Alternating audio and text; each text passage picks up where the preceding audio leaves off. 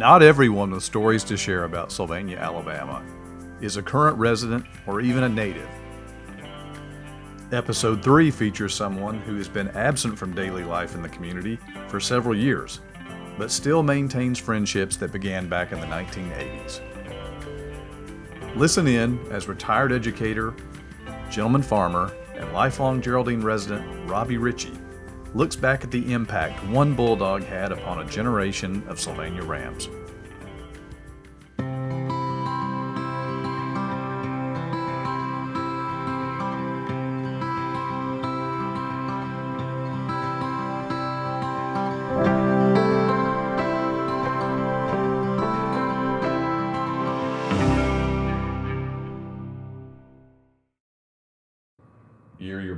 1962? One. 61. Born in 1961, went to Geraldine K through 12. One through twelve. We didn't have kindergarten. Okay. And then graduated from Geraldine what year? Seventy nine. Okay. And then went to, Sneed, and then Jacksonville. okay. Did Where did you live when you were at Sneed? Where did you live at when you were at Jacksonville State? When I lived at, when I went to Sneed, I was still living at home, driving back and forth, and then I had an apartment on uh, West Mountain Avenue in Jacksonville, where I lived while I was there. Okay. Finished up there what year? Finished my bachelor's in December of '82 and stayed and did a master's and finished it December of '83. Okay. So December 83, you finished with school Uh, partially, yes. Right. Um, at that time. at that time, and worked with a federal program in DeKalb County, where I visited, um, helped kids, helped students get jobs, and then I went back and made sure that they were uh, doing what they were supposed to be doing and working with the employers. Then worked a year with Head Start and taught kindergarten and then in August of, or the summer of '85, I was hired at Sylvania. Okay. So hired a summer of 85 Mm-hmm. Started in August of '85 at Sylvania. and then started in August of 85 at Sylvania. Then um, how long were you at Sylvania? Ten years. Okay. So finished up what academic year? Finished up the spring of '95 and Okay. transferred to Crossville. So right right at 10 years. Mm-hmm. What'd you teach when you first got to Sylvania? First year I was at Sylvania, I taught uh, government economics, which is uh, seniors, and then seventh grade history, social studies. Mr. Parrish believed that you should, at least in theory, that you should mix. Uh, teachers should have um, lower and upper classes. So talk to me then about, you know, growing up in Geraldine. You know, I'm assuming you had connections with Sylvania. Were they beyond just that the two were in the same county and played each other in sporting events? or did you That was basically it. Um, of course, as I got older, older, Weldon Parrish had grown up in Geraldine as well, and his family and my family were um, good friends. His dad and my dad had worked together as plumbers, and so I had that connection and knowing. So when I was hired the county board meeting, and um, well, to back up, the year of 1984 was a uh, political year, campaign year, election year, and it was a dirty election, and particularly in the realm of county politics and county school board politics. Several teachers were shuffled because of what had happened in the campaign, so that left a lot of openings. And that's how I was sent to, how I was hired at Sylvania. I know I walked in, or I called, the board met one night. I was placed. I called Mr. Parrish the next morning asking if I could come up and, and talk to him. And he said yes, and I did. And he started an interview with me. And he said, Now, you know, I really don't know what the board's going to do. I said, Well, Mr. Parrish, I was placed last night. You've got me. And, you know, it, that took him by surprise because he didn't know. First person I ever met when I walked in Sylvania High School was Kathy Roebuck. Two things. One, her youngest daughter was in the seventh grade, which I found out I would be teaching. And Jan Putnam's daughter was a senior, which I was, so I had two um, women who were had some clout in um, the school that were both watching me because I was going to be teaching their children and what was this brand new teacher that they'd never heard of and never seen and was not a homebody and all that, what was going to happen. Right. So, would it be an understatement to say that you felt pressure? yes, I did. Um, one, I, I really can't remember who it was. It may have been Mr. Parrish, a so later, because I met Jan Putnam that day too. Uh, she was there doing some work in her classroom.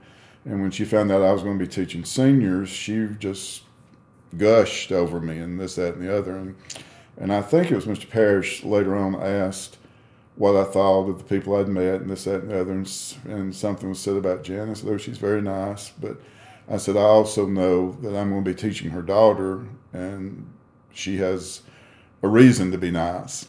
And he started laughing. He said, Well, you're smarter than um, most because you realize it's not so much who you are, it's what you can do for somebody. And that's true in many things.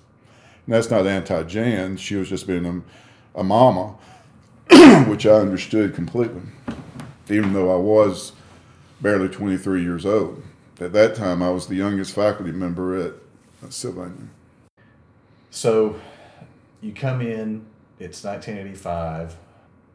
Remind me, did we have air conditioning yet? Oh, no, no, no. In fact, that had been one of the campaign uh, issues of 1984 was that one of the schools, Plainview, the University of Plainview, the f- citizens had raised money and had air conditioned the elementary building at least.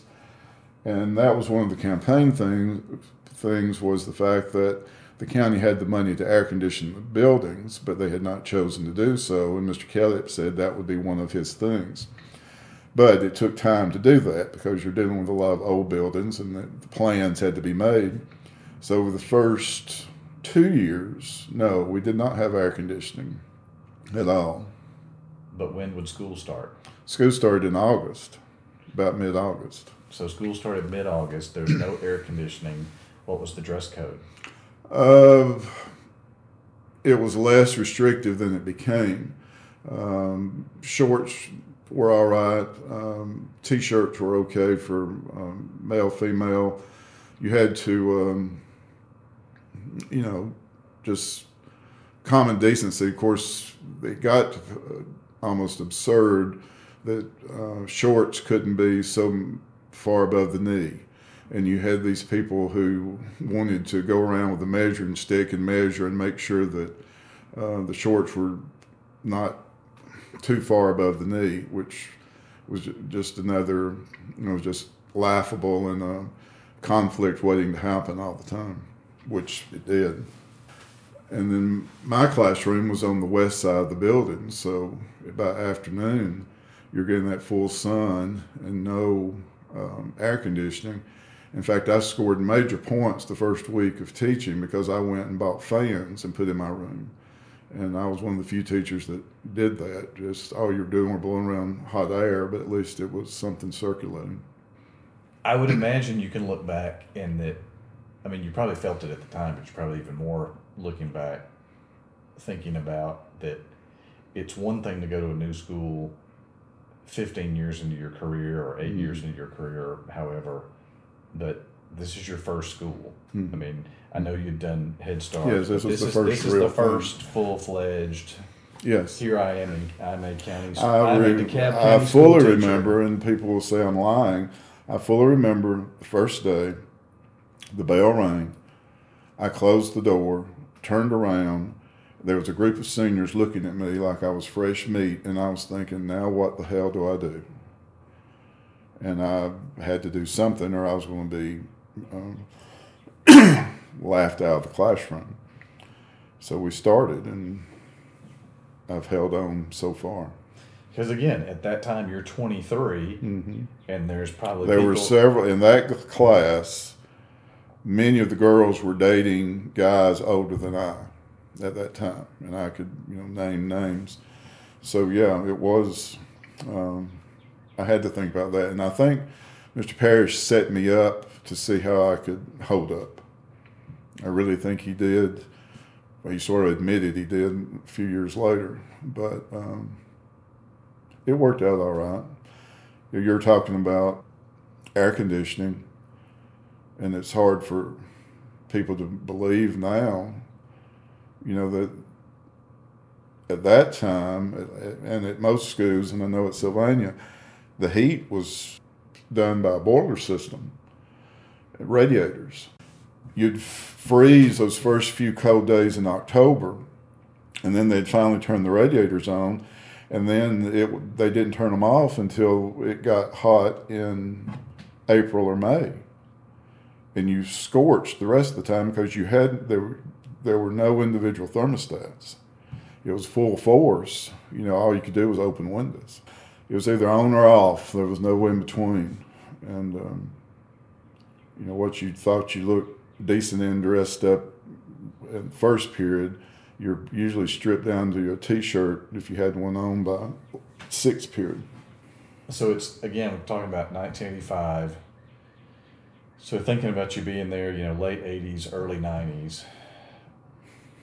One thing I would even ask you about to start off with being a new teacher and a new teacher who had gone to another high school in the county after like your first year at Sylvania were there things that you could kind of check off to say these are things they do that we don't do at Geraldine. This is growing up at Geraldine, we didn't do this, this, and this, or we didn't have this, or we did have this and they don't have it. Are there any, or is it like, nope, when now that I look back, Crossville, Geraldine, Sylvania, they all were pretty similar in having all the same things, or is there anything unique? Good, good and bad. I think Sylvania and I don't mean this to take away from Sylvania students. One of the things that Sylvania had as an advantage, we had the feeder school, Henagar. And good, bad, or otherwise, at least during those first five or six years there, the Sylvania, the Henagar students came in and they brought a lot of quality academics. And Sylvania had the reputation at that time of having some of the higher academics. Now, they were great Sylvania students, I'm not saying that. But those five or six years, there were some top notch kids coming in from Henagar that really brought up our ACT and SAT or whatever other scores there were to bring up. And that helped tremendously countywide. Sylvania had maybe, for lack of a better description artistic tone than the other schools did. Um, I'll use an example of um, the choir, the choral, and that type of thing, which Jan Putnam had been involved in with that. And that was something that other schools didn't have, uh, or at least Geraldine didn't have, and had no interest in having.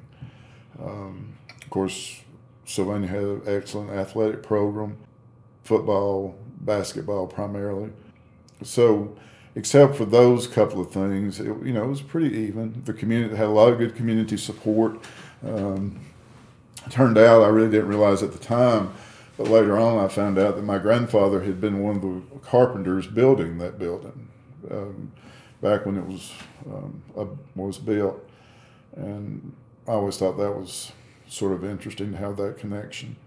But great community support even though the basically all that the community had was the school, and I guess that was part of it, was because there was nothing else really at that time to divert attention away from let's go see what's going on at the school Friday night or whenever it was.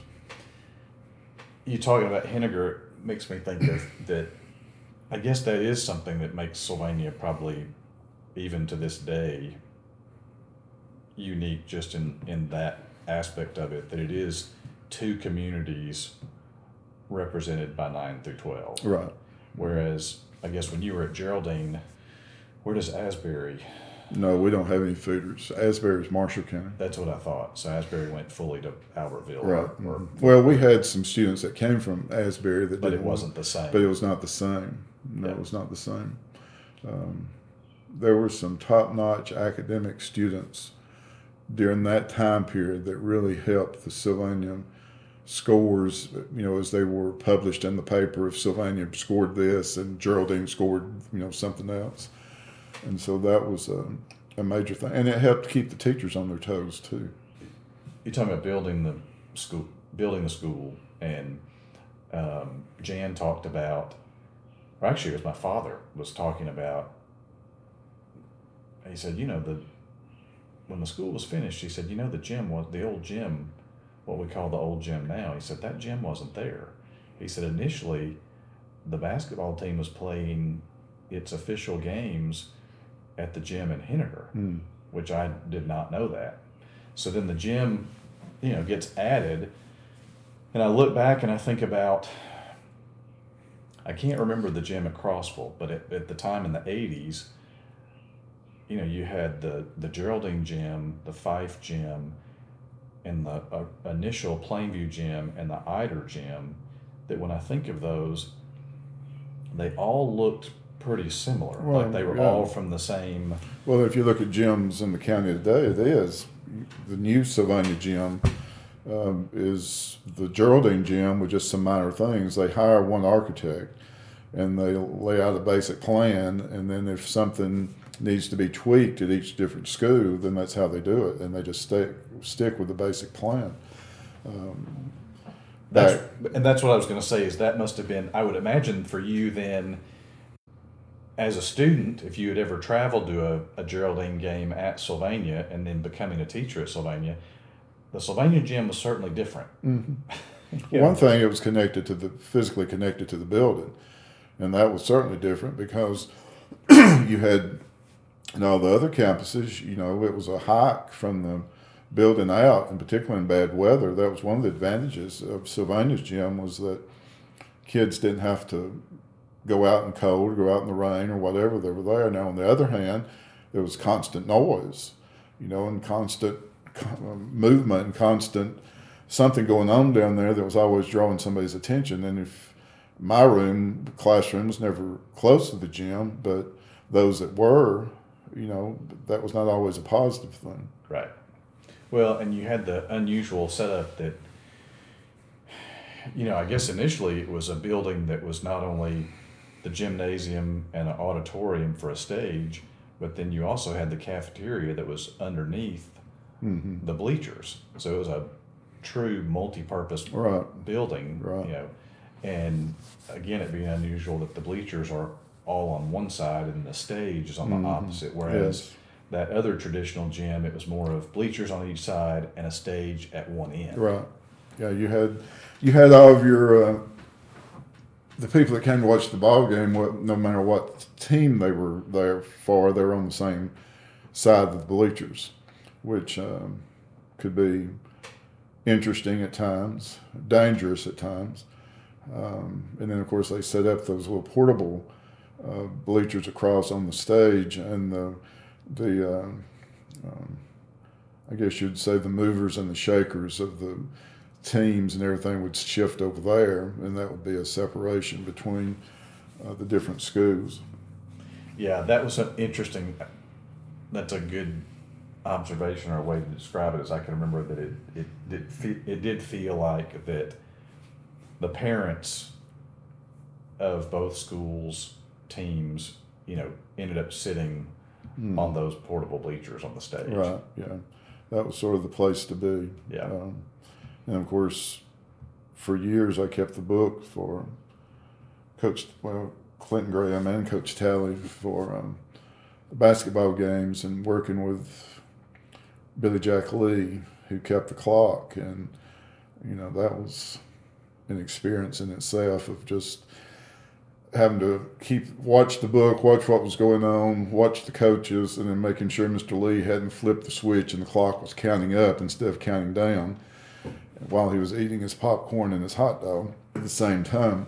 But we made it. One of the funniest to me, stories out of the basketball, and there were many, but the one that always stands out to me is Coach Graham got mad at one of the games and said some, used some profanity. And the referee, I remember Hob Thompson, turned around to him and said, um, uh, I thought you were a preacher. He said, I am a preacher. He said, Well, uh, not heard many preachers use language like that. Clinton res- responded to him, Well, I haven't seen many referees um, call whatever he called. And got down to um, Clinton kept on after him, and Thompson turned around and said, Well, you know, um, I bet I'm a better referee than you are a preacher. He just went and sat back down. And then, of course, the Kent Wilburn story Gary Talley got kicked out of the ball game there and was sent down to the dressing room, which, of course, was under the stage. And apparently, the referee had thoughts about it later on. He turned around. I think Bill Monroe had taken over for him when he was kicked out. Got a got Bill to send him a student out there, and the student he sent was Kent Wilburn, and he said, "You can go down tell Coach Talley he can come back." So Kent went running down. Coach told Kent Talley that he could uh, come back up to the game. Talley's response was, "You can tell him to go to hell." Kent came running right back up, went straight out on the court, tapped the referee on the shoulder, and said, "He said you can go to hell." And um, that was Kent Willard. Um, and then went and sat back down. But there were some interesting folks around. So we talked talked about you know air conditioning, you know, coming into play at that time. All right, it's 1985. You're a history teacher. Next year is 1986. 1986 in kind of wintertime, we are out of school either for was it we were out of school either for the pipes had ruptured There was a freeze, and they had left windows open in the boys' bathroom upstairs, and pipes. Well, actually, the toilets froze and split and cracked, and for some re- reason, the county uh, maintenance people said they couldn't get toilets, so Sylvania was out longer because of that. so while we were out there was a significant event that happened hmm. do you remember what that was I would say the Challenger blowing up. that's right so do you remember where you were when it mm-hmm. happened Yeah, I remember I was driving, had the radio on, and it, you know it came on over over the radio. And then of course when I got home, it was um, television, watching and trying to see what was going on. Yeah, it was a, a very sad time, very sad um, for the for the nation and for the world as well to know that you know those folks still have the image of watching them walking down the ramp, all smiles and waving. Um, and then in just short period of time, they were evaporated. And, you know, I was at Crossville when um, 9 11 happened. You know, so it was sort of a, a similar, similar feeling in terms of that. Can you remember whether you know when we when we got back in school after the Challenger exploded? Did you talk about it any Of class? course, yeah, we all did. Um, we tried to and tried to have an understanding of of why it was important. It wasn't just about the loss of life, but you know the, that which was certainly outstanding, but also the idea of of a nation mourning and that type of thing. And um, that was sort of for that generation what I would have to imagine um, Pearl Harbor was for parents' generation or uh, grandparents' generation of students at that time. You know where you were and what you remember, and um, because we could see it on television on living color, and and that made a big difference too. we talked about all the different hats, you know, you wear as a teacher. A lot of times in a public school, especially in a rural public school, if you know you're probably a sponsor of something, you mm-hmm. may be a coach of something, you may mm-hmm. also be selling tickets, working a mm-hmm. concession stand at a sporting event or a, a you know drama event, what have you. Um, then also, you know, you may be a sponsor for a prom, Mm-hmm. uh, maybe a sponsor for newspaper, and then also um, class trips. Yes. Talk about class trips. Didn't you have a period of time where you were a sponsor of class trips? Well, I don't know that I was a sponsor. I was the idiot that said I would do it. Later on, I moved up from seventh grade to I only had sophomores, juniors, and seniors, and trying to come up with ways of of making some of these things real that we were talking about. So, um, several years took groups to um, Washington D.C., New York, Boston. We would get on. Um, there was a travel company or a bus company there in uh, Sylvania. Julian Wofford's um, ran, and she would help us and come up with a a bus tour that she would get adults to go as well, so that the student cost would be cheaper. And it's an experience riding a bus from um, Sylvania, Alabama to Boston, and then you know, or, which was the furthest we ever went. And sometimes other people would go. Um, I know Ellen Hardiman went a time or two. Uh, uh, Deborah Talley went a time or two with me.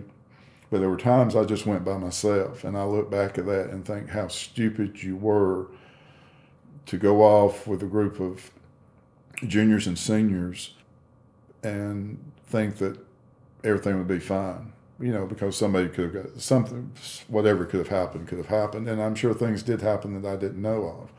But hopefully, the statute of limitations has run out by now on most of it. I think they enjoyed it. We visited the Holocaust Museum in Washington, D.C., and it had just been open a few weeks. And I know that was a big deal of getting tickets. Simply at that time, you had to have tickets to, to get in and, and to, to arrange all of that. Also, at that time, we had some um, Representative Tom Bevill at U.S. Capitol. His office was would just bend over backwards to help any school group, and they were great to help us. Um, Broadway plays, you know, and Do you remember what you saw? um, Les Mis. I know we saw that one time, and um, Cats. I know we saw Cats, but I think it helped a lot of the kids that would not have had the opportunity to do some of those things just because somebody made a point of taking them, making it available they could go. But a lot of the kids at that time didn't have those opportunities. And it wasn't always the best way to travel by bus, by, but it worked. I also took some to um, Montgomery, uh, Birmingham, to uh, Civil Rights Museum, Montgomery to the state legislature, uh, Limestone Prison, uh, Julia Tutwiler Prison. I remember some of the Sylvania football studs going in prison at Julia Tutwiler, and no woman's going to say anything to me, and you know they were just all um, typical macho. Uh, I can handle this, and at that time, Julia Tutwiler was more like an open dormitory and sort of like changing classes in the hall. They weren't uh, prisoners were not in cells; they were out mingling around. And we walked in, and they slammed those doors behind us. And I know about four or five. that Every time I took a step, they took a step. And um, I told, I looked at them. I said, "Boys, if something happens in here, you're on your own now." We spoke with um, Judith Ann Neely, who was a notorious uh, character of associated with DeKalb County. We got to talk to her a couple of times while we were there. So those were some things that I hope helped students What, see a different picture. what was that like? talking to Judith Ann Neely. Well, you know, the background was Judith Ann Neely was involved with the kidnapping and murder of a 13 year old girl out of Georgia. And they threw her body off of um, the bluff at Little River Canyon at Fort Payne. And it was, um, at that time, she was on death row. Both the times we talked to her, since then, she's been commuted to life in prison. I remember the first time we were there and we were going through, one of the guards spoke to me and said, Y'all are from DeKalb County? And I said, Yes. He said, Well, that's Judith Ann Neelley. At that time, the death row inmates at Tutwiler sort of had their own little private exercise area. It reminded me of a dog kennel, chain link fence, about the not much bigger than a dog kennel, but it was their own private little area. And I said, Well, do you think she would talk to us? And he said, Yeah, I think she would. And he went over and um, talked to her and explained, and she, we talked to her maybe 15 minutes. And one of the students um, was brazen or brave or whatever enough to say, you know, why did you do it? And she was always blaming her husband. She never took responsibility for her own actions. Next time we went down there, she had stopped meeting with anybody. Here's here's a couple of good ones that I, I decided I, I want to ask everybody about, which is June Jam. It's hard to understand now how um, successful Alabama was in the 80s and what a big draw they were internationally, not just nationally. And to be from little boys from Lookout Mountain, growing up, and their their mamas still worked. One mama worked at Harco Drug, and you would see her when you'd go into the drugstore. Another mother still worked at um, um, sock mills and that type of thing. And they were seen out and about and around the community. And of course, as their reputation grew, that became less and less and less. Um, and there were um, pros and cons of that, um, very much so. But I think the pros outweighed the cons. The cons were human nature. the cons were, as we say, sometimes folks getting a little too big for their britches.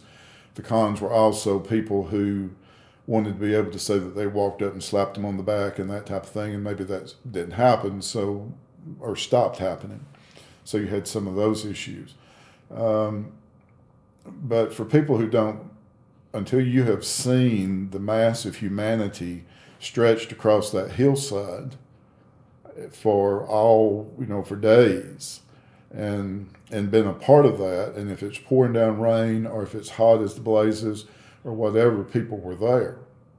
And we're not talking about people from Alabama or the Southeast. We're talking about nationally and we're talking about internationally.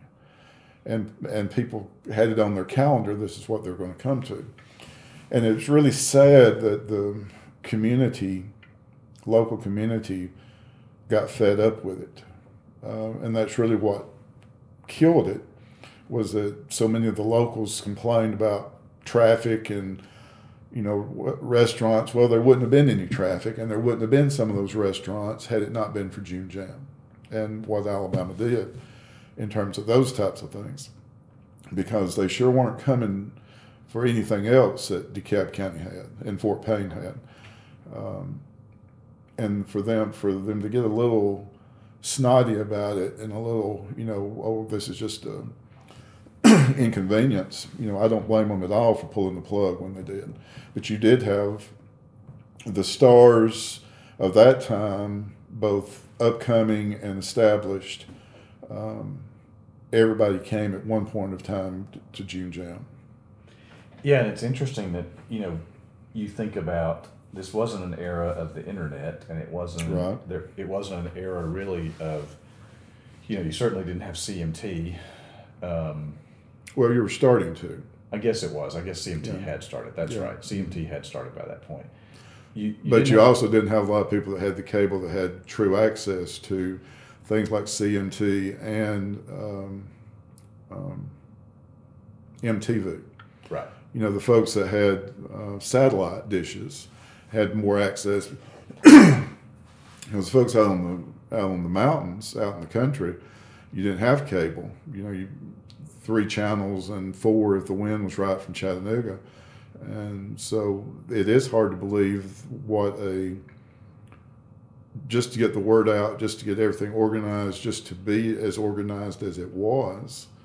Um, it was a, without what we consider modern conveniences.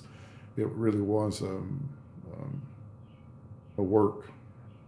Well, and you think too about there aren't many hotels in Fort Payne now, but there were even fewer at that time. Mm-hmm. You basically Blacks and um, Blacks was about it. The uh, motor court. There may have been one down at the south end, just a little motor court, but there were no um, hotel hotels. Well, there was the one that was in the that was kind of in in the middle of town. That's Blacks. Is it Blacks? Mm-hmm. Because I thought it was called. Or it may be been a couple, but I that's think it what was under a flag of like it, maybe it was a Best Western. may have been. But it, everybody called it Blacks because it had been independent probably right. before. Yeah. Um, So yeah, so you had um, Because I remember the rumor that Travis Tritt and Billy Ray Cyrus had had a fight in the parking lot. Wouldn't surprise me. There were lots of fights. There were, and and another thing you have to remember, one of the unique factors was that DeKalb County and Fort Payne City were dry at that time, and most of the folks coming to that, that was not their normal uh, life, and they, you know, one they didn't understand what dry meant. And then you mean we can't take our beer whatever in, and had there not, there probably would have been a whole lot more fights. Of course, they were was snuck in, but um, officially, you know, we were a dry county, and that made a huge difference. I had forgotten about that. That that would be a, you know, if you've driven your RV all the way from South Dakota Mm-hmm. to see June Jam, and you get here and you, And you have- can't have a beer. yeah, Not only can you not take one in, you can't even buy one without going 30 miles and wonder either basically at that time it was about 30 miles in any direction to, to get any kind of alcohol. it's funny because that that actually was the other thing that I'm asking everybody about is just to say dry county. Mm-hmm. Um, is there anything, any kind of stories that stories that you could tell that it may, it may be stories that you'd have to say we'll have to make these nameless? is there anything from your era at Sylvania that that you you know associate with the words dry county? Oh yeah, um, which won't mean anything to anybody except to a, about four people, myself included, uh, were missions mission trips, and that was um, close friends who taught at Sylvania. Some of them were coaches, and every so often they would say we need to go on a mission trip, and that was when we would go out and go into surrounding counties so that we they I was usually the designated driver so that they could purchase and consume because most of their the ones that had wives didn't want it consumed at home in front of the kids so we would drive the byways of Jackson and DeKalb counties until everything had been consumed and then they were safely deposited back at home so that you know we still talk about mission trips you know, was, nobody got hurt. Um, there was never any issue. It was just um, at that time, the oldest, well, when I started teaching at Sylvania, I was 23. The oldest one of that group was 29. So it was just, a, you know, young men, family starting, uh, fatherhood starting for some of them. And they were just getting out away from home for a little while. And that's all it was. But it was, definitely Sylvania folks. And You just reminded me of something that I'm certain is unique to Sylvania and different from Geraldine and Crossville. It's one word rat hole. Talk to me about what the rat hole was. Oh, Lord help us. Um, again, thinking of it in terms of somebody potentially listening to this 15 years from now, what what was the rat hole? Sylvania High School was built uniquely. The elementary at that time were it was a two-story building made out of concrete blocks.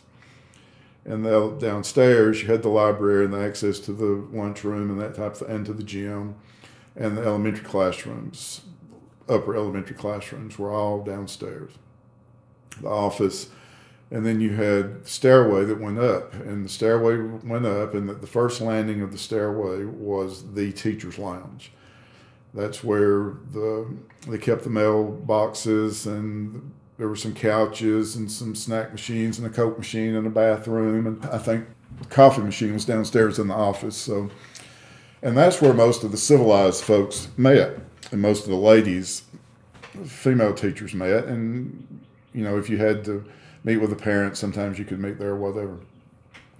Then there was another, off of that landing, there was another set of steps, about six or seven, that took you up into the upstairs hall, which is where the high school classes, the majority of them were. And as you came up, stepped up into the high school hall, on your left was the rat hole. And what it originally was, it was going into the attic space there in the, the building. And long before I got there, some of the teachers, male teachers, who did not, who did not enjoy being with female teachers because some of them were their wives and because they told stories that the females didn't like and they smoked cigarettes that the females didn't like. At that time, you were still smoking in school.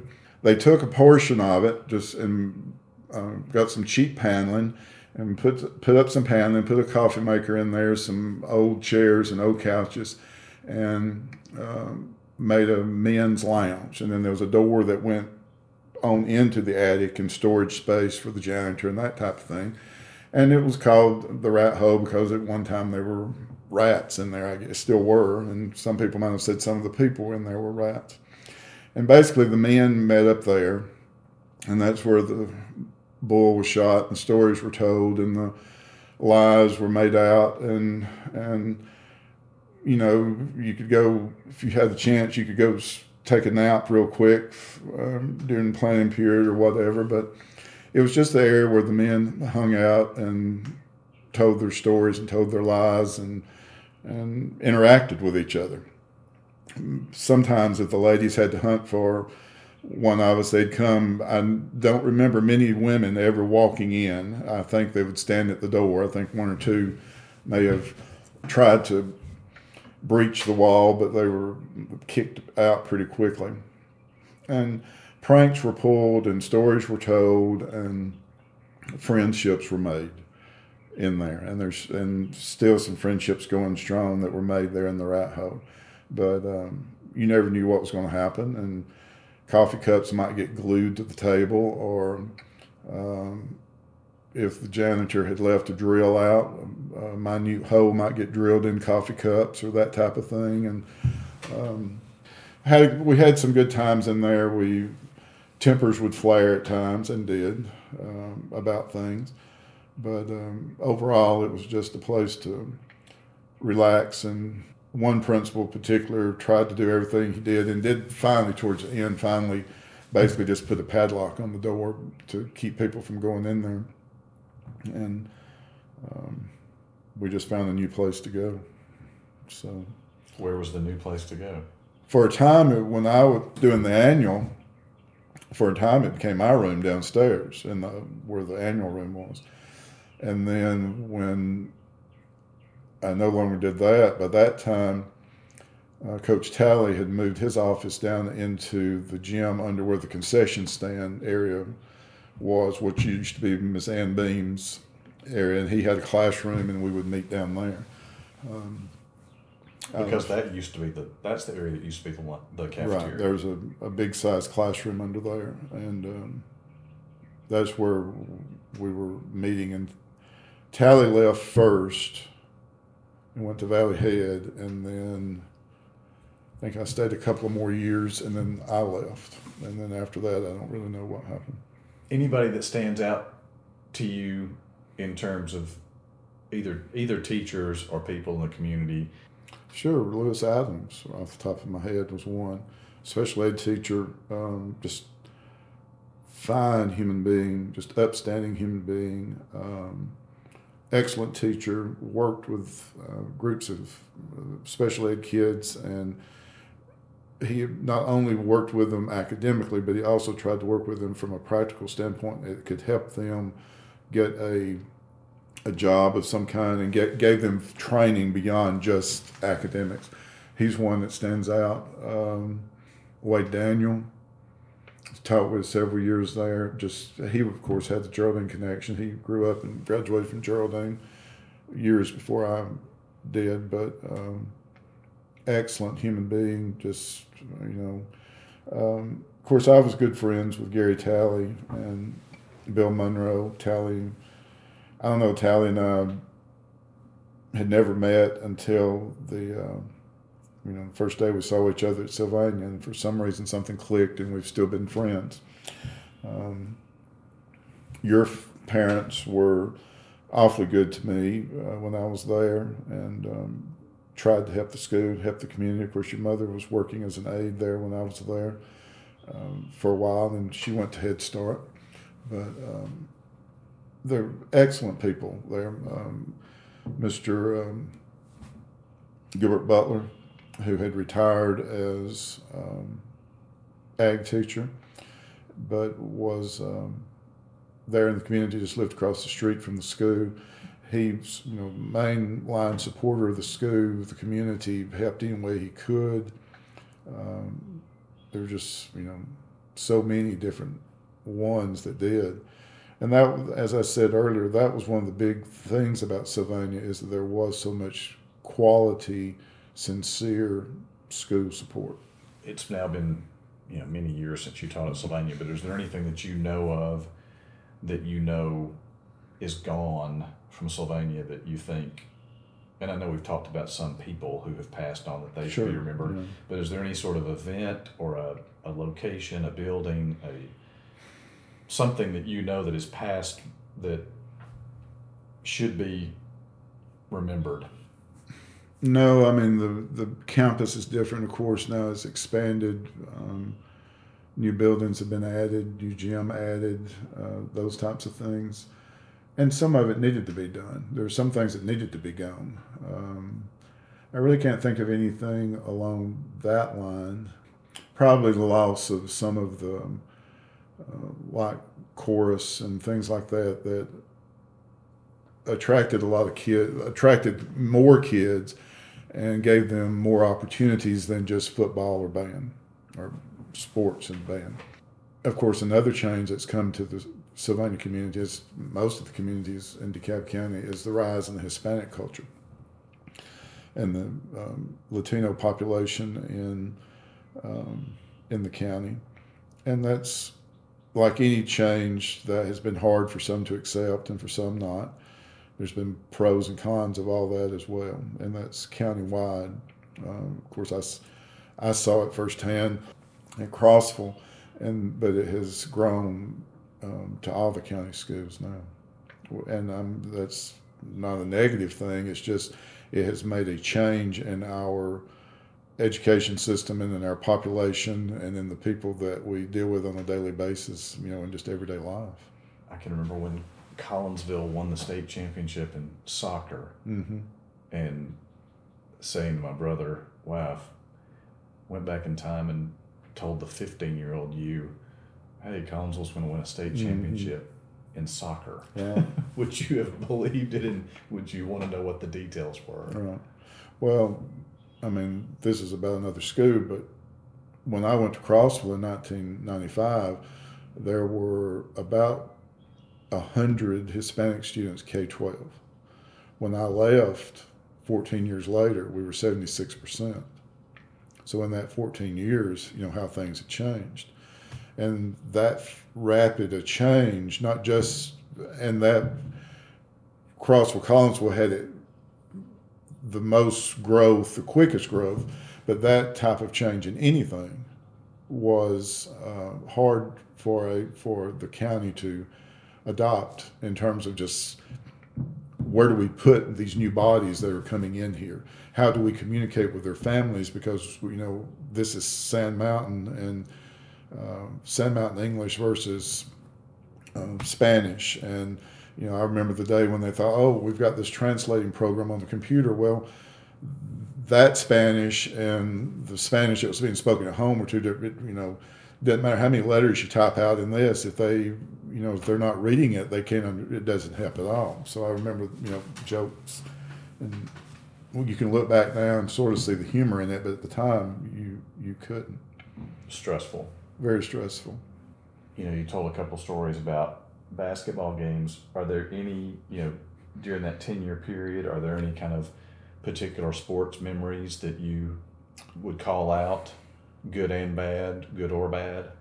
well i mean we had very good sports teams during that football and basketball i can't you know i'm not like talley and monroe and some of those others that can um, tell you what color socks they had on at what game but we had good teams we had good support um, and i think the difference then and now is the fact that i think they enjoyed it more there were not quite as many things to divert and dilute attention.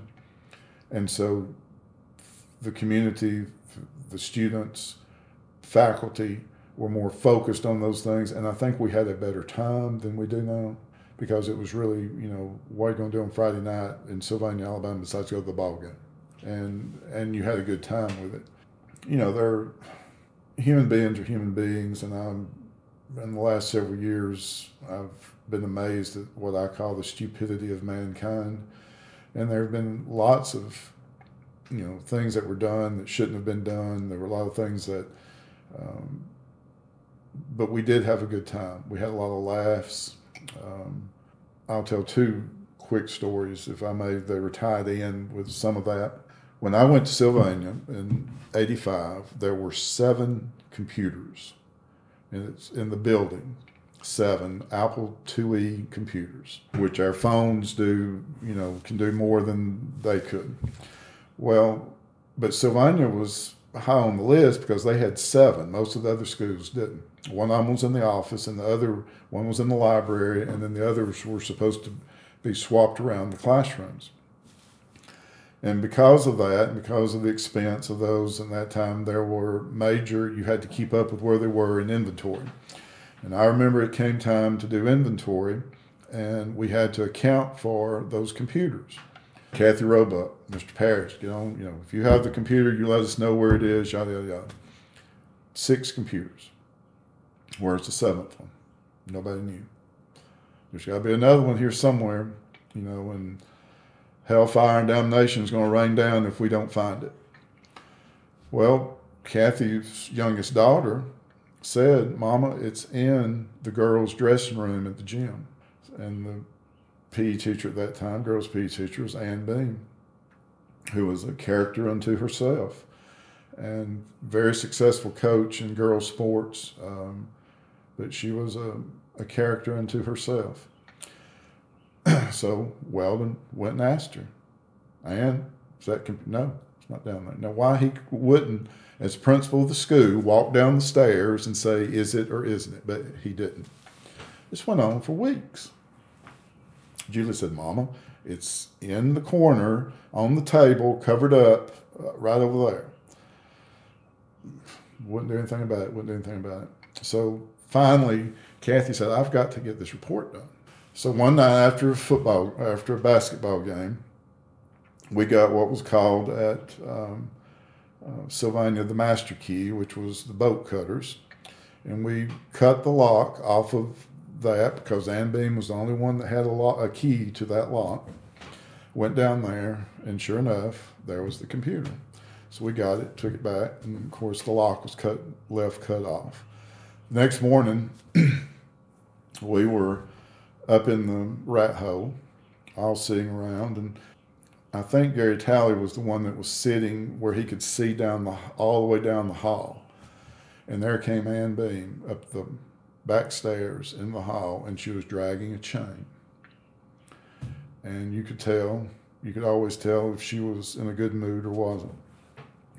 Talley said something about, said, there comes Miss Beam. Well, Monroe started sweating because Monroe's fingerprints were on the boat cutters. Now, I'll admit I was in the vicinity, but my fingerprints weren't on the boat cutters. She came in, and the way the rat hole was set up, there were two couches and some chairs, sort of made a U, and there was a little table, sort of a handmade coffee table, there in the center. And she walked in and had that chain, and she brought that chain over her shoulder and slammed it down. And the rest of us said, uh, Monroe, she said, I want to talk to you, talking to Monroe. And the rest of us said, We'll see you in a little while, Monroe. And we just all left and left him stuck in there with her. She cussed him up one side down the other. Now, she never got in trouble for hiding the, the uh, computer, but boy, he got, and we still give him a hard time about Ann Beam and the chain. But um, that was one of the, the characters, you know, and just how it shows how it changed that, that a school the size of Sylvania, because Sylvania at that time was one of the largest schools, we had seven computers in the entire school. Oh, Apple IIe's with floppy disk, and nobody knows what that is anymore. And then the second story that's just always been funny to me, going back to the heating and cooling. This was in late fall, and the radiator's going full blast, and I've had my windows open upstairs, and those are the windows that opened out. And by early afternoon, as I'd said, my room was on the west side of the building, so it even got hotter with that sun coming in. So I walked over to my door to open the door to get cross ventilation. And about the same time I did that, the lady across the hall, uh, Pat Edmonds, who was just a wonderful English teacher and just funny and and cut you know she'd cut you to the bone and you know we always said Coach Pat as we called her, uh, which she never coached anything. But we always said she's the kind that would cut you and laugh while you're bleeding on the floor, and she was opening her door at the same time I was opening mine, and we said something to each other. And I stepped back in my room, and I had pushed back then at that time, those old doors were real wooden doors. They were not prefab anything. These were heavy, hard oak old doors. And I had pushed mine back against the wall, so mine was completely open, and she had just sort of pushed hers open, and her door was was open, but it was angled into the hallway. And by the time I stepped back in my room, I heard somebody just climbing, climbing up the stairs, running as fast as they could. you could just hear them flop, flop, flop. And I was doing something with students, and the running was getting closer and closer. And I thought, who in the world is that? And just as I stepped to my door to see what was going on, this particular student got to our doors and just halved like one of those old Halloween witches they used to say they'd put up on poles, Pat's door. It shook the, it felt like it shook the building. And there he was, laying on the, he was 15, 16 years old. There he was, laying on the floor, moaning, groaning, severe pain, clutching anything he could clutch, try to make sure body parts were still connected. All the men were coming out of the, their rooms trying to help him and, you know, make sure he was not too hurt. And Pat walked over, came out of her room, looked down at him, and said, If you hadn't been running, that wouldn't have happened. Turned around, walked back in, and that was the end of it.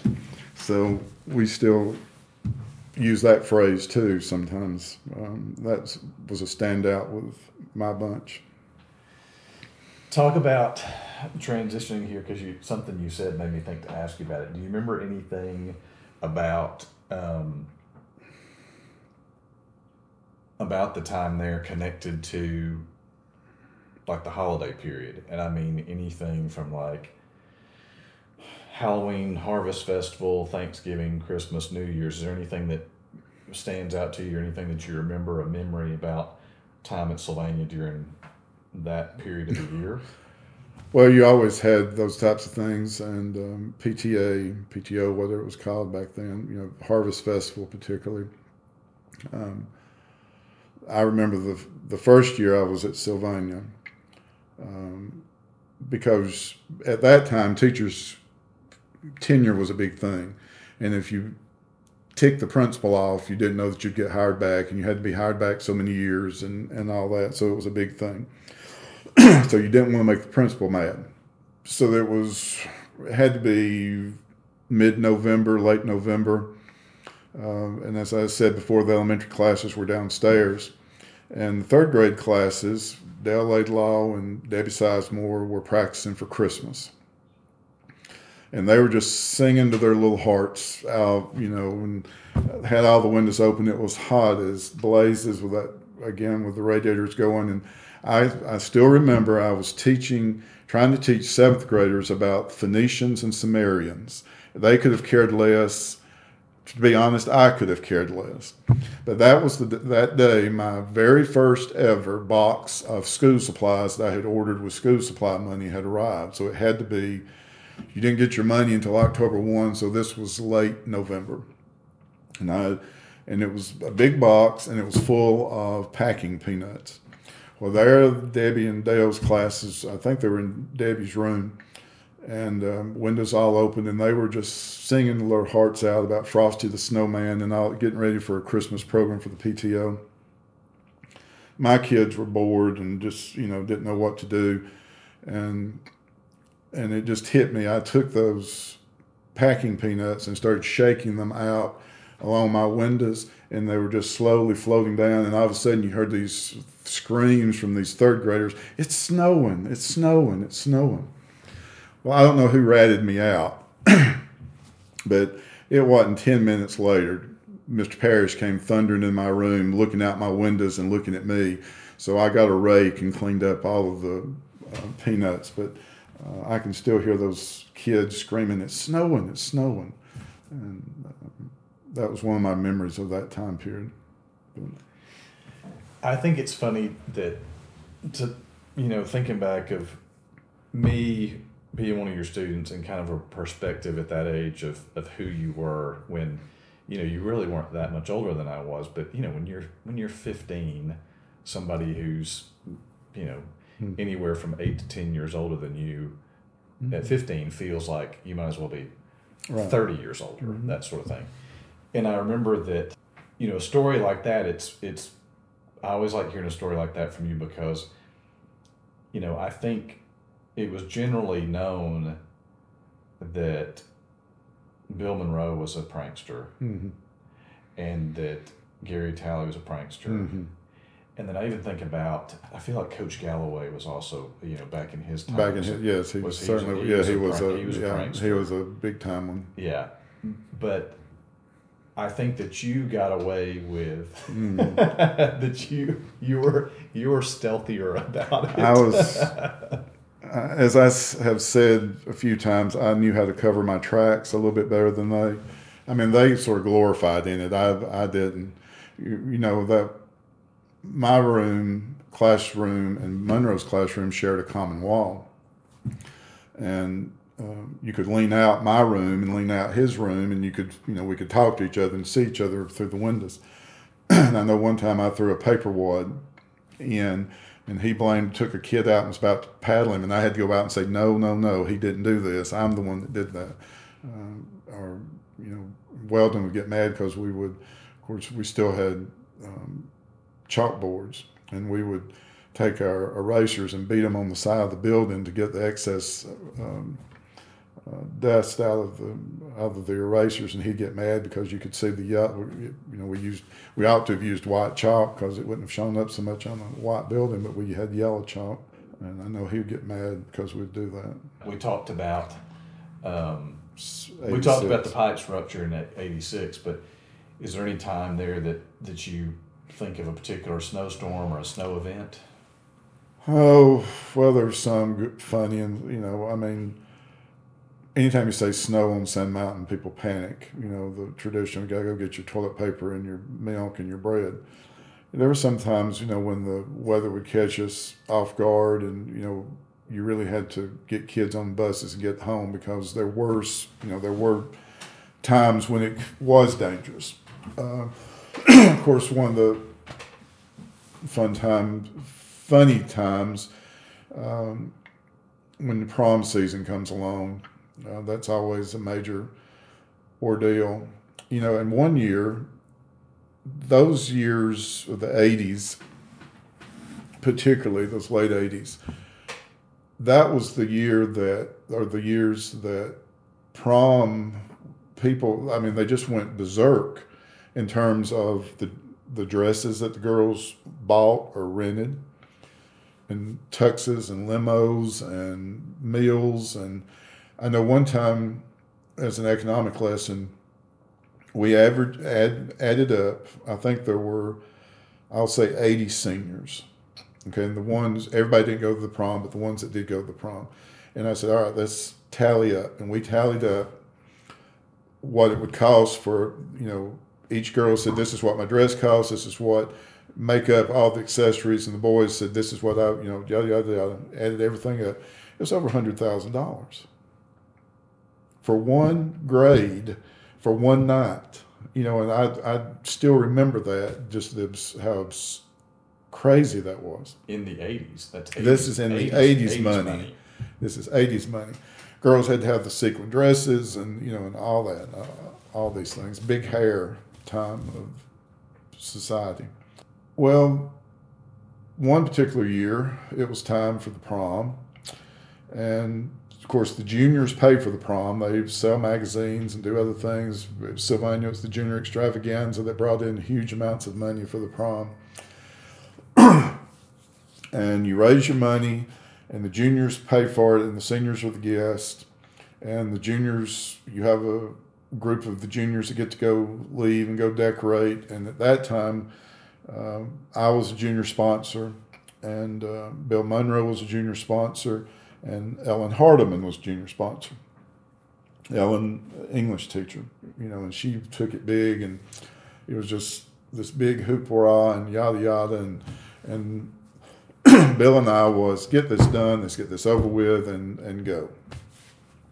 So we were coming up on prom on Saturday night, and this was a, about mid-April, somewhere around April. The prom was going to be like April the twelfth, so it was late, real late in or mid-April, and we were going to go Friday night, Friday afternoon after school and decorate over at Goose Pond at Scottsboro, which was where most of the Sylvania proms were at that time. And lo and behold, Thursday night, before we had a freak snowstorm, and school was canceled. Ellen Hardiman called, just panic. What are we going to just panic, panic, panic, because we couldn't go decorate. Well, we couldn't get off the mountain. There's no way we could, you know, we're out of school. If it wasn't that, you know, sometimes it wasn't that bad, you could travel. And this was a, this was a freak snowstorm, and it really did mess up the roads, and you couldn't travel. And you know, she'd call me, and she'd call Bill, and Bill, and this was before cell phones, you know, and and she, oh, it was just, she was just, just, what we're going to do, what we're going to do, what we're going to do. Well the weather projection was it was going to warm up during Friday. Uh, and we said all we can do is go over Saturday morning and decorate. And so we got over there about 6:30 on Saturday morning to decorate. And I still remember those girls coming in in those prom dresses. You could still see the snow. Of course, for those that don't know, Goose Pond's at Scottsboro, which is in the valley. You could see the snow line on the mountain still. There was still snow in the parking lot and these girls in these springtime prom dresses were trying to stay warm and get in the building.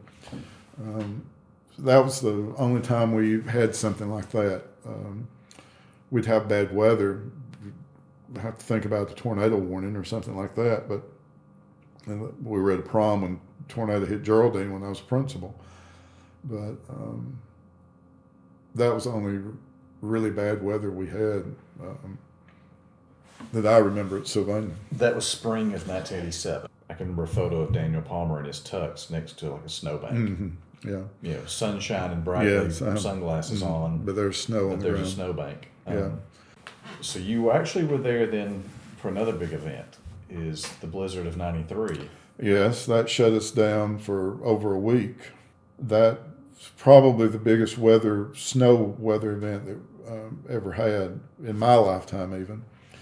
And you know, talking about climate change, I remember as a kid, as a small child growing up, we used to always have at least three good snows. I'm talking about, I mean, I have pictures when I was a small child of where my mom had to tie um, bread bags up over my boots so that, you know, it was that deep.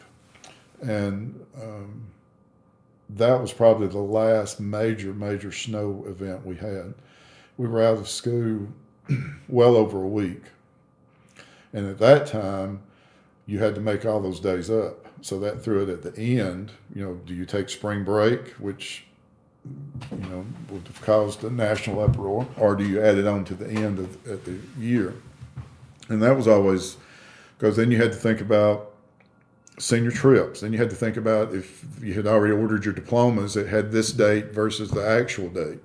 And so it was just always um, something that you had to float, which to some people were, you know, was it was just the major major thing, which in reality it really wasn't all that major of a thing. We just had to deal with it. When I was a senior in winter of '88, I think we were out eight days from a snowstorm, and that pushed graduation to June. Mm-hmm. And I think that was mm-hmm. at that time that was the first time Sylvania had ever had graduation in June. yeah, June, June third. Yeah, of course, Bill Noble always did graduation, and then when he left, I got bumped up from junior sponsor to senior sponsor, and then I had to do graduation, getting everything set up. And of course, Sylvania always wanted to have their graduation on the football field. Didn't matter what the weather was going to do, you know. But we survived it too. Was there ever a, rain out? Yes. Mm-hmm. Was and it postponed or was it? No, they just moved to the gym. Gym. Everybody dripping wet, and you grabbed the diplomas. See, back then we weren't smart. We put the diplomas in the cover and, and had them there on the table. Well, later I got smart enough to we just put the covers out there, and then they had to go pick up the diplomas because then there was a time period right in there where you rented your cap and gown, and you had to turn them in. I don't know if you still had to do that or if they had changed it. Yes, we did. Now they buy them. You know, there's basically one step up from paper and they buy them and it doesn't matter. But then you had to turn them back in. We had to pack them and send them back to the rental company. So to make sure that we got our captain gowns back, we started keeping the diplomas until we checked them off. Then we gave them the diploma and they got a blank cover at the actual ceremony. Yeah, I remember one time you could see this huge thunderstorm coming. That Noble was still there and he was up talking and doing his thing and dragging it on. I remember Weldon leaned forward and grabbed him by the uh, coat tail of his suit and yanked, you know, to tell him to hurry up because it was coming up out of the valley, coming from the river, and you could just see the light. But we we just did it quick and got out. Made it. Made it. Yeah. Any other people or any other stories or any other events that you from that era that jump out at you? Well, I mean, there's numerous, and that's where just good old, well, some of them probably couldn't be repeated, shouldn't be repeated. You know, Bill Monroe, Gary Talley, Ronald Lee. As I said, friendships were made, and we we ran into Marla Jones, Marla Samples Jones. Yes, we ran into her at a restaurant one night. That all four of us were and had gone out to eat, and she said, "This is my entire history, uh, high school history class, high school history legacy right here." You know, and I, she wanted to put her our picture on uh, uh, her Facebook page or whatever. I said, "Well, you can, but you've got to." Put a declaration that we didn't have anything to do with how you turned out, you know, or anything else. Um, but there, I had a those years at Sylvania were a growing period for me. They still have some great memories, great friendships, both in the school and in the community. When myself and Monroe and Talley and Ronald Lee get together, we tell the same stories and and know what's going to be told, and but we still laugh at them. So I guess that's what matters. It, it is interesting that you said that about Marla seeing you out. That you guys really did form that group at Sylvania when you were teachers there. Mm-hmm. We did. And then Of course, I had Monroe's the oldest of, of that four. Monroe's the oldest, and we remind him of that often. But see, his mother had been my science, biology, chemistry, and physics teacher, Geraldine. So he's from Geraldine. So I, I knew who he was. We knew each other, and then um, went there. And of course, he was teaching there. And I'd never met Ronald, and I had never met Gary. Um, but yeah, we just you know became friends and have stuck it out through all these years. And at least we, I reckon we still are. We still see each other pretty often. To be honest, those were probably those first five, six years that I taught were probably the last what a teacher would understand what I'm about to say. Good years of teaching. When there were not so many the federal programs didn't come in no child left behind those types of things that uh, have curtailed and um, we still had to think about tests. We still you know teach the tests those types of things. But it was a different time frame. We could still enjoy the students. We still knew something about the students and their home life and we um, we could laugh you know if if I wanted to take a class down and, and let's go walk somewhere, you know, I could do that. And we had time to do that. Uh, I could take a group of seventh grade science kids that I was teaching one time because the principal got mad at me and he took the, a group of uh, seniors away from me and gave me seventh grade science. Well, he thought he was doing me in. Well, it turned out I had the superintendent's son, I had the majority of the uh, faculty kids in there. We had a great time. I took them down to the ag building. We built um, birdhouses and incorporated that in science. And the superintendent's son, who died recently, his mother said um, that birdhouse was still sitting in his bedroom when he died. You know, so those are good memories, real good memories. And every community has good memories. Every community has good people education has been hit hard the last few years with stupidity, and that's beyond the scope of what this is. But you know, we always had kids that were poor. We always had kids that needed extra help. We always had kids that, to be honest, that were gay. And what so many of our students and our teachers are facing today from just utter ridiculousness and another issue today is the rise of technology.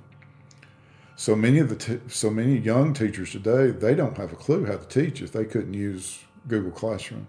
It's so frustrating to me that so many student teachers today think if they have put on a uh, YouTube video and told them to watch it and answer some questions, they have taught class, and that's not teaching. We can do that. They can do that at home. That's not teaching. Education is supposed to be about sharing of ideas and having discussions, and that's what I tried to do, and not say me, the teacher, my political ideas or my religious ideas or my whatever ideas are the only one, but to try to bring everybody, particularly when you're t- teaching older kids. You know, several in your class uh, worked several of them, whether you knew it or not, several of them were paying the bills at home. Um, and you have the right to your opinion, and your opinion, my opinion, you know, that I think that's been one of the biggest changes I've seen in the last few years is the fact that t- a teacher can't say, all right, let's discuss this topic. Here's what I think about it and some teachers will say if you don't believe the way I believe, you're wrong. But that's that's dangerous, and something's got to be done about that. And whatever the whether it's gun control or whatever abortion or gay rights or whatever it is, but to say that you can't have a conversation about something, I think that's a whole lot more dangerous in in terms of what education is supposed to be about. I still believe, give me textbook a group of students who are concerned about learning something, whatever the subject is, a chalkboard and a piece of chalk, and shut the door and leave me alone, and that's all you need.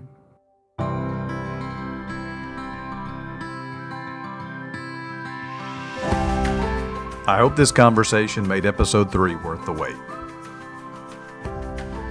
I want to thank Robbie for sitting down so many months ago to share these memories and to thank you, the listener, for being patient during the production process.